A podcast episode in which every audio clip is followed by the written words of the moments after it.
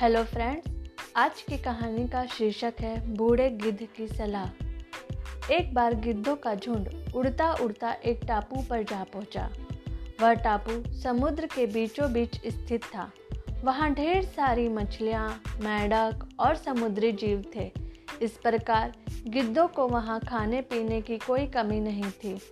सबसे अच्छी बात यह थी कि वहाँ गिद्धों का शिकार करने वाला कोई जंगली जानवर नहीं था। गिद्ध वहाँ बहुत खुश थे। इतना आराम का जीवन उन्होंने पहले देखा नहीं था। उस झुंड में अधिकांश गिद्ध युवा थे। वे सोचने लगे कि अब जीवन भर इसी टापू पर रहना है। यहाँ से कहीं नहीं जाना, क्योंकि इतना आरामदायक जीवन कहीं नहीं मिलेगा। लेकिन उन सबके बीच में एक बूढ़ा गिद्ध भी था।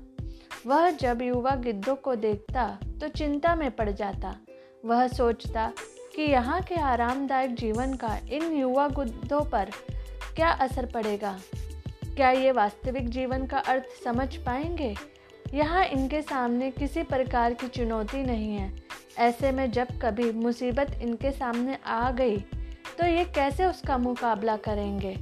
बहुत सोचने के बाद एक दिन बूढ़े गिद्ध ने सभी गिद्धों की सभा बुलाई। अपनी चिंता जताते हुए वह सबसे बोला इस टापू में रहते हुए हमें बहुत दिन हो गए। मेरे विचार से अब हमें वापस उसी जंगल में चलना चाहिए, जहाँ से हम आए हैं यहाँ हम बिना चुनौती का जीवन जी रहे हैं।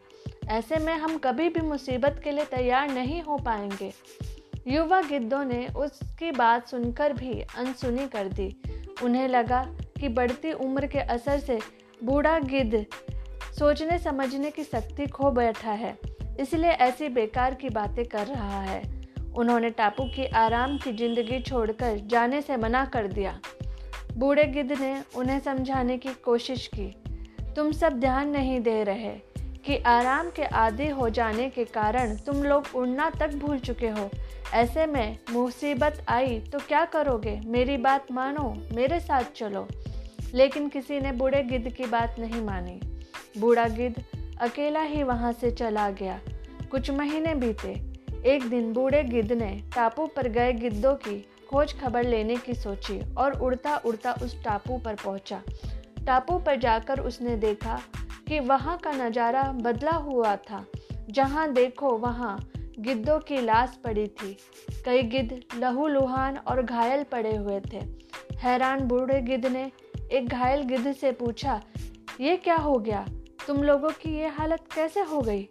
घायल गिद्ध ने बताया, आपके जाने के बाद हम इस टापू पर बड़े मज़े की ज़िंदगी जी रहे थे, लेकिन एक दिन एक जहाज़ यहाँ आया। उस जहाज़ ने यहाँ चीते छोड़ दिए।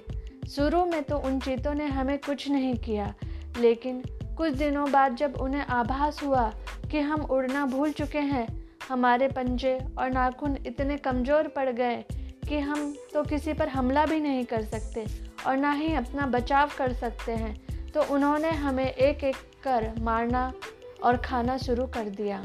उनके ही कारण हमारा ये हाल है। शायद आपकी बात ना मानने का यही फल मिला है।